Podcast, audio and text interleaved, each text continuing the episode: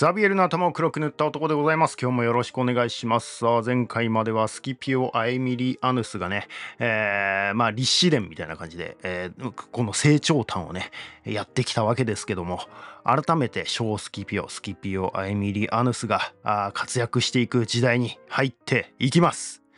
小スキピオはポリュビオスの助けもあり祖父の威風に負けないだけの立派な大人になった。この頃ヒスパニアはまた大変なことになっていたんですね。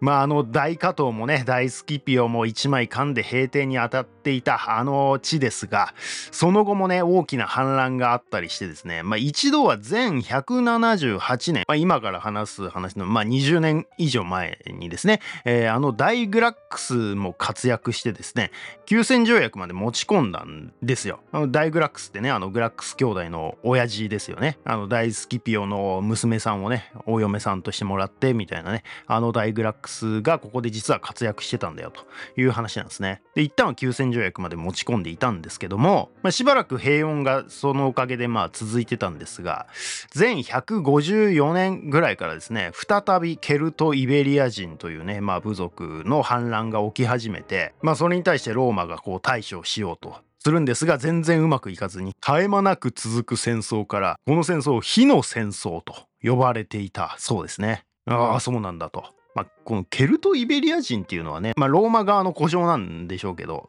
そのイベリア人ヒスパニア人とケルト人のミックスみたいな感じでまあローマ側からは見えてたみたいな話だと思うんですよね。まあ別に厳密な定義では別にないとは思うんですが、まあ、ローマ側からケルト・イベリア人というふうに呼んでいた人たちが、まあ、ケルト・ヒスパニア人かもしれないですけど人たちがまあこう反乱を起こしてき、えー、てたんだよという話ですね。それに対してローマ側も必死に対処しようとしてたんですけど全然うまくいかなかったと。この火の戦争が燃え上がっている中マルケルスの孫とかも活躍してたんですけどあのローマの剣マルケルスですねその孫も活躍してたんですよ、ここで。でマルケレスの孫も、なんか一旦休戦条約みたいなところまでね、持ち込むことができたりしたんですが、まあその後も結局戦闘は続いたりとかしてね、なんかそのローマ側もそのマルケルスの孫の対処の仕方が甘すぎるだろうみたいなね、えー、ことで元老院側も思ったりしてね。で、結局その後もまだ続くことになって、そのケルト・イベリア人たちはもうガンガンやっぱ攻めてくるわけですよ。で、その勇猛な戦いぶりに、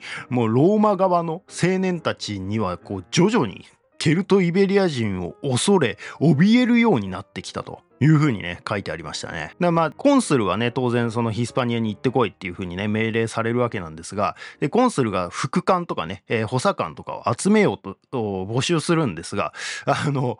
その副官とか補佐官になりたいなろうとする者が現れずにあのもう徴兵から逃れようとすると、まあ、基本的にこうコンスルがお前副官としてね、えー、来てねみたいな感じで指名していくみたいな感じだと思うんですけどそこからねあの逃れようとしてですねなんかその口実として申告するのは恥ずかしくても確かめるのは不定裁で却下するのが不可能な理由を持ち出してくることもあったっていう風に書いてあったんですけど 何それみたいな。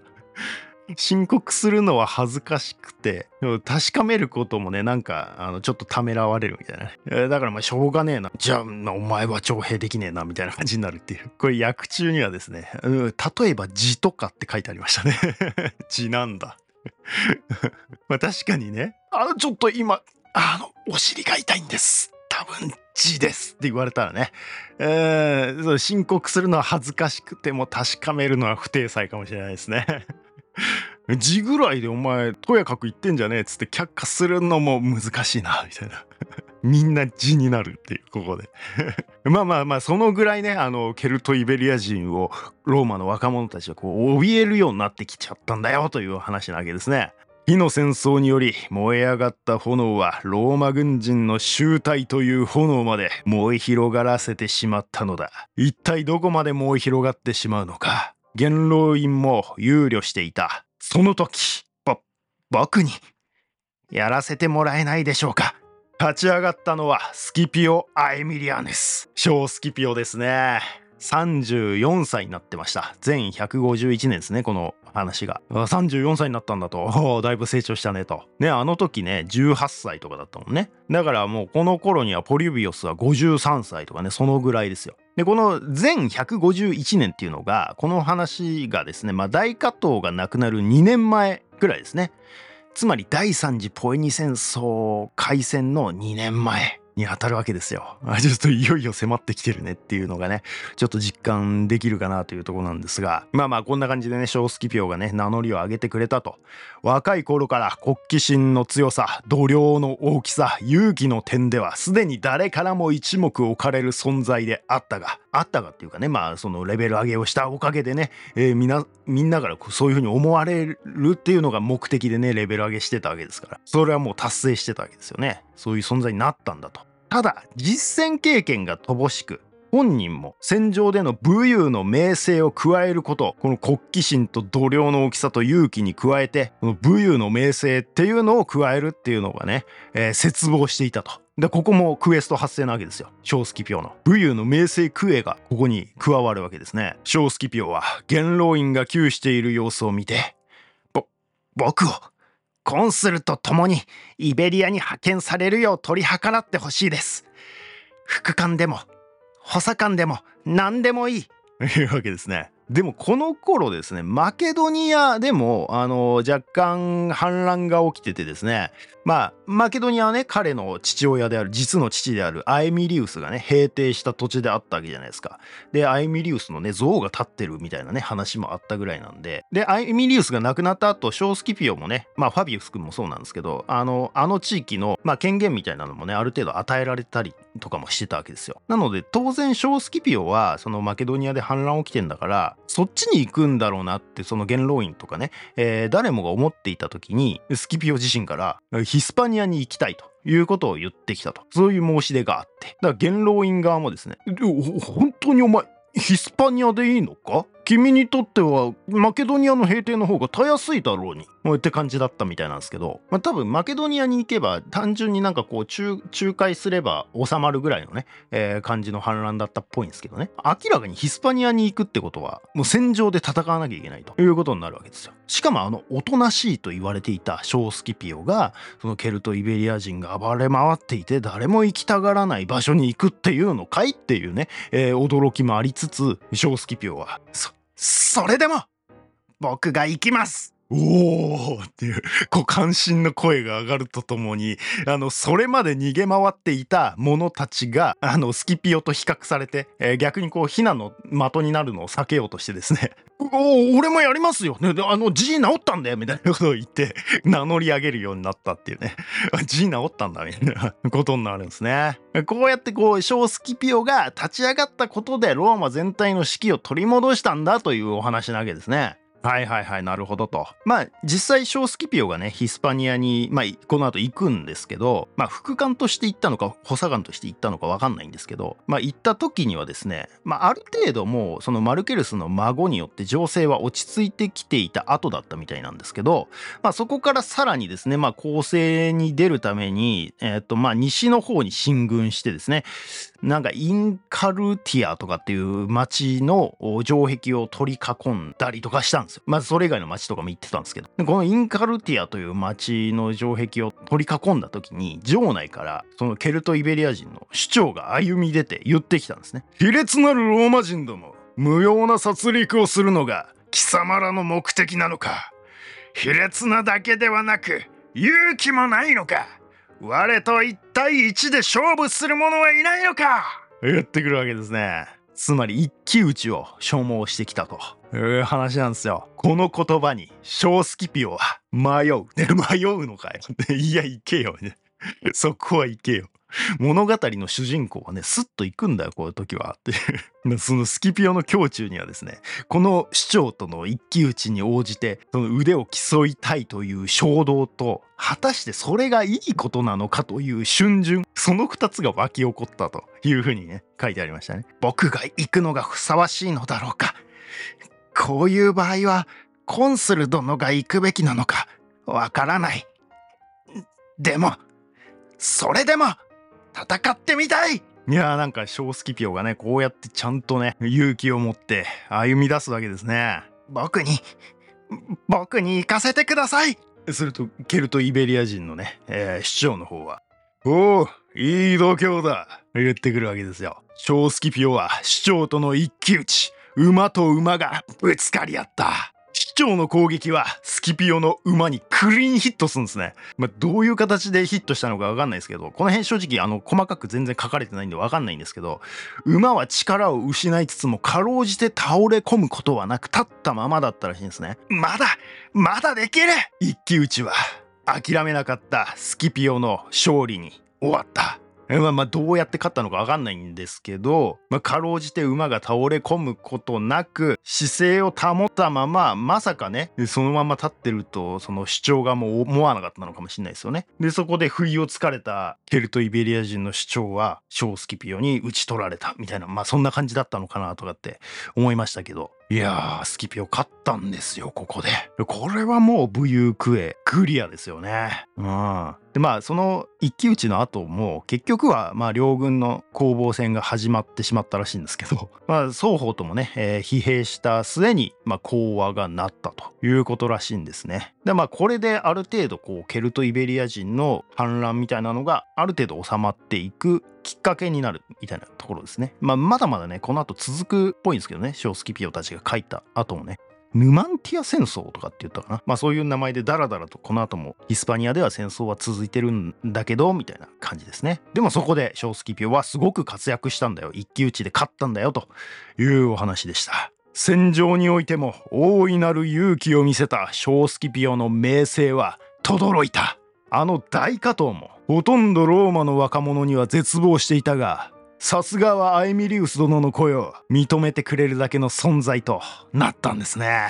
こうして無事ヒスパニアから戻ったショースキピオ。まあある意味ね、ポリビオスのおかげでここまで来れたという、まあ感謝の念と愛情に溢れていたことでしょう。まあヒスパニアにポリビオスも一緒に行ってたのかどうかちょっとわかんないですけどね、多分行ってたんじゃないのかな。わかんないですけどね。で、この頃、ローマに何度となくアカイア同盟の捕虜たちを解放してほしいっていうね、そのアカイア同盟側からの施設がやってきてですね、もういいでしょうよと。あの、捕虜たち解放してくださいよっていう風にね、あの、要請をローマ側は受けていたにもかかわらず、その要請をローマは無視し続けてたんですよ。なので、まあ、ポリビオスからも、まあ、ポリビオス自身もね、その赤い矢同盟の捕虜なわけじゃないですか。ポリビオスからもスキピオにちょっとお願いしたんですよ。今や君はローマで知らない者はいないほどの名声を得た。なんとか我ら赤い矢人を故郷に帰らせてもらえるよう取り計らってもらえないか。みたいなことをね、お願いしたわけですね。で、小スキピオは、ポリビオス、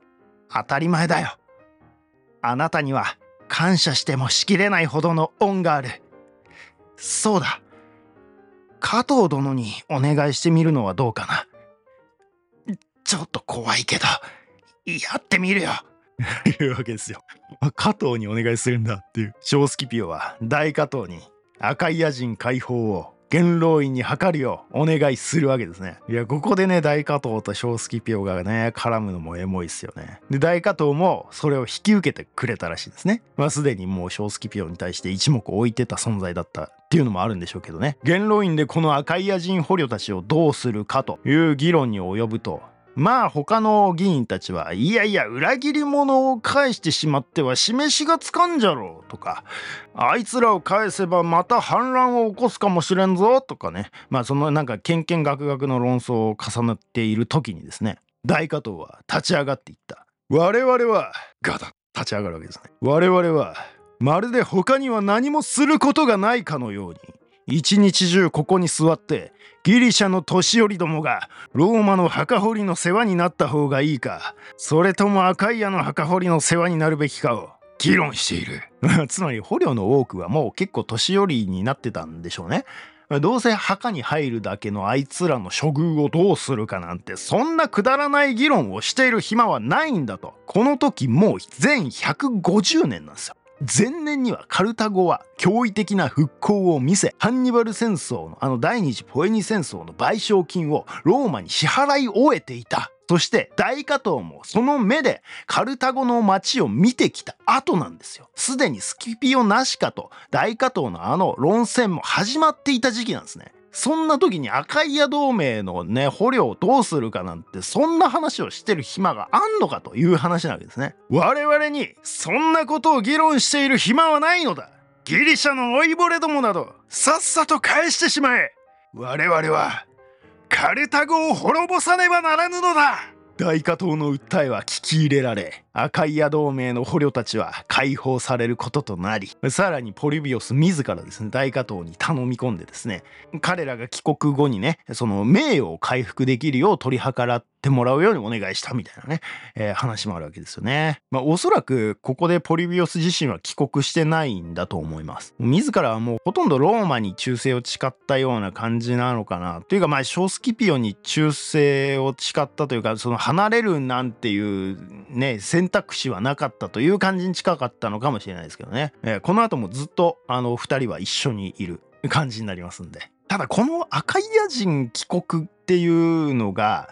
正しい選択だったのかどうかはですね あのなんとも点々点という感じになってしまうんですよね。まあ、ちょっとそれは後の話なんですけど。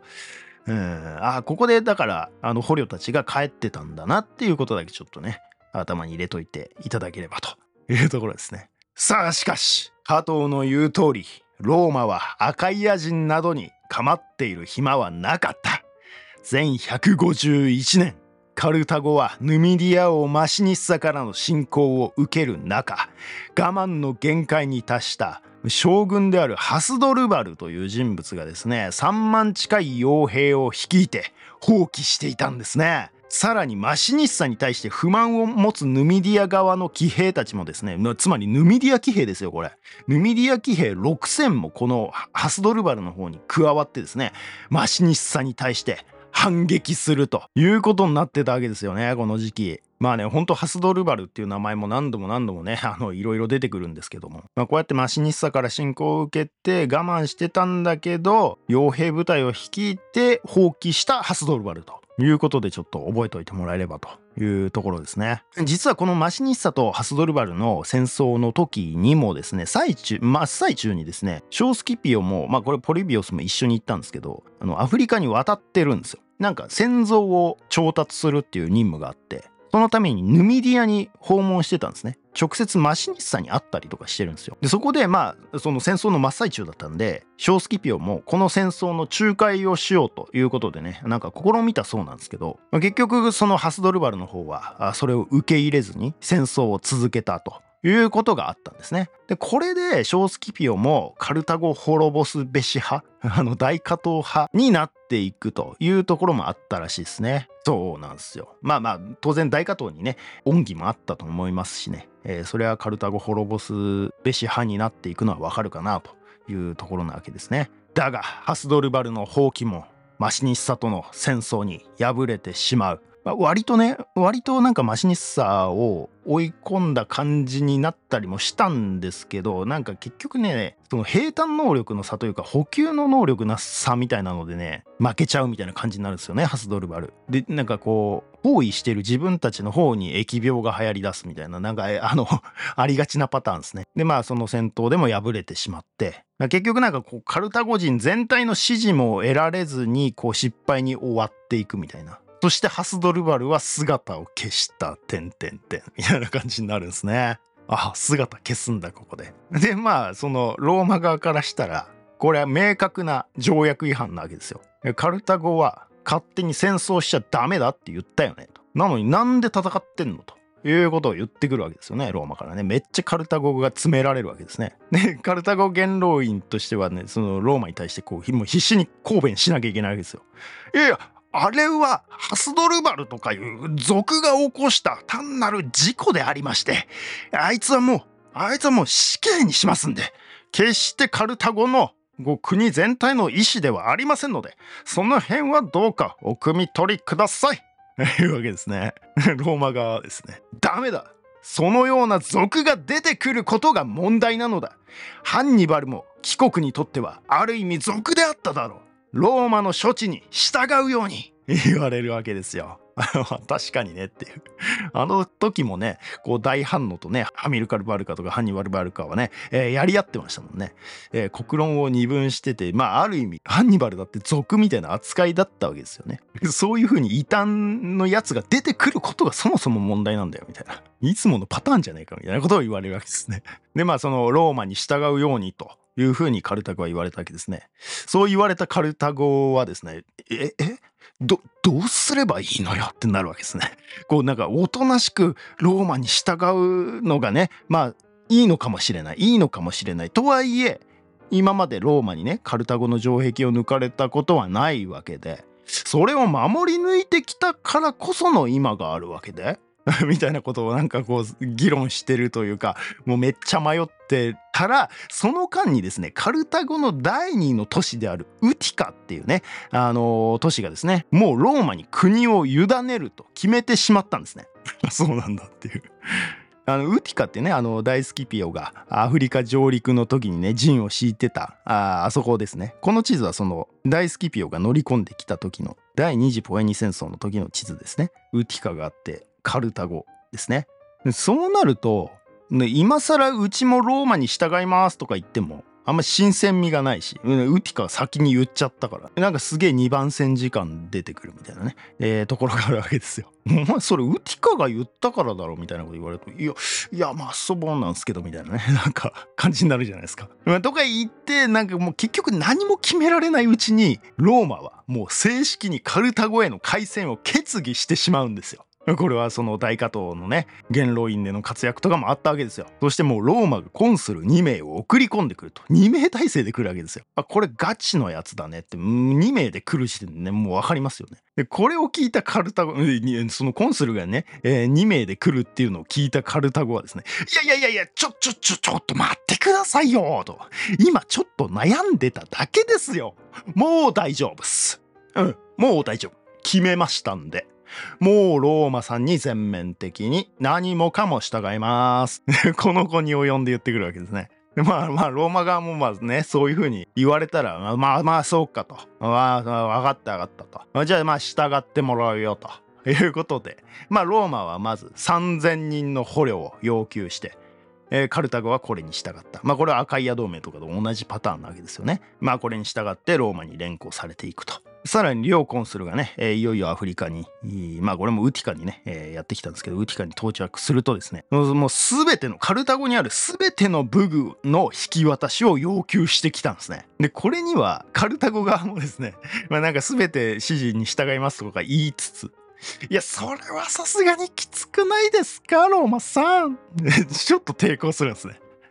というのもこの時実はカルタゴからあの見限られて、えー、死刑宣告を受けて姿を一回消していたハスドルバルがですねまた2万人近い傭兵部隊をかき集めてカルタゴの間近に迫っていたんですね。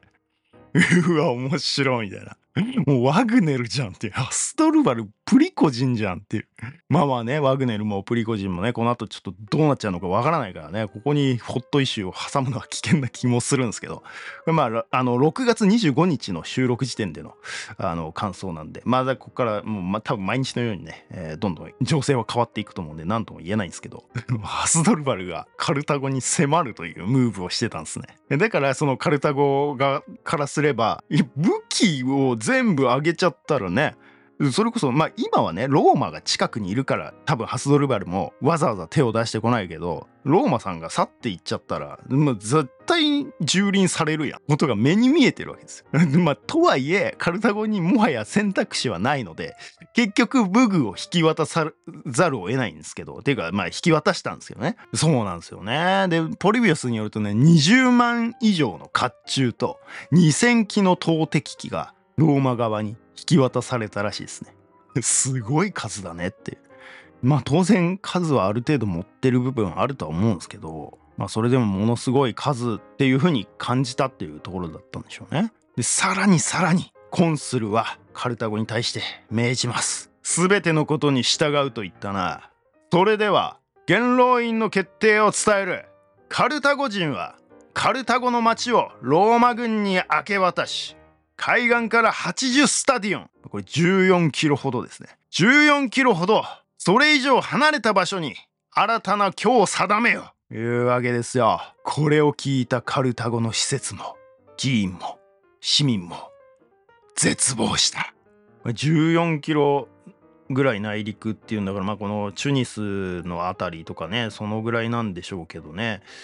まあまあこ、これが40キロですからね。14キロってまあこんぐらいなのかなって感じなんですけどまあまあねやっぱ海がないとね、えー、カルタゴは通商国家としてやっていけないですからね。そりゃ絶望しますよと。絶望は怒りに変わった。海のないカルタゴはカルタゴではない。それを分かっていて奴らは。カルタゴはいつも絶望と怒りの中から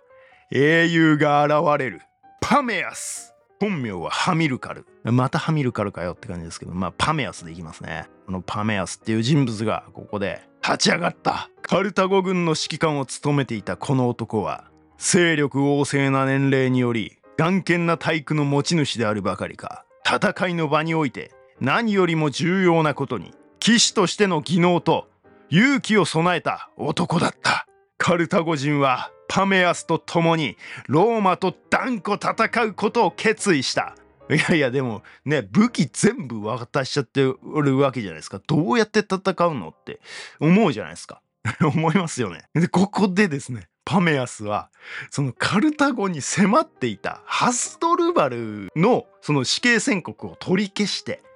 和解することで逆にその大兵力をこう郊外に配置するんですよ。すごい展開ですよね。なんかもうほんとどっかの国を彷彿とさせるというかね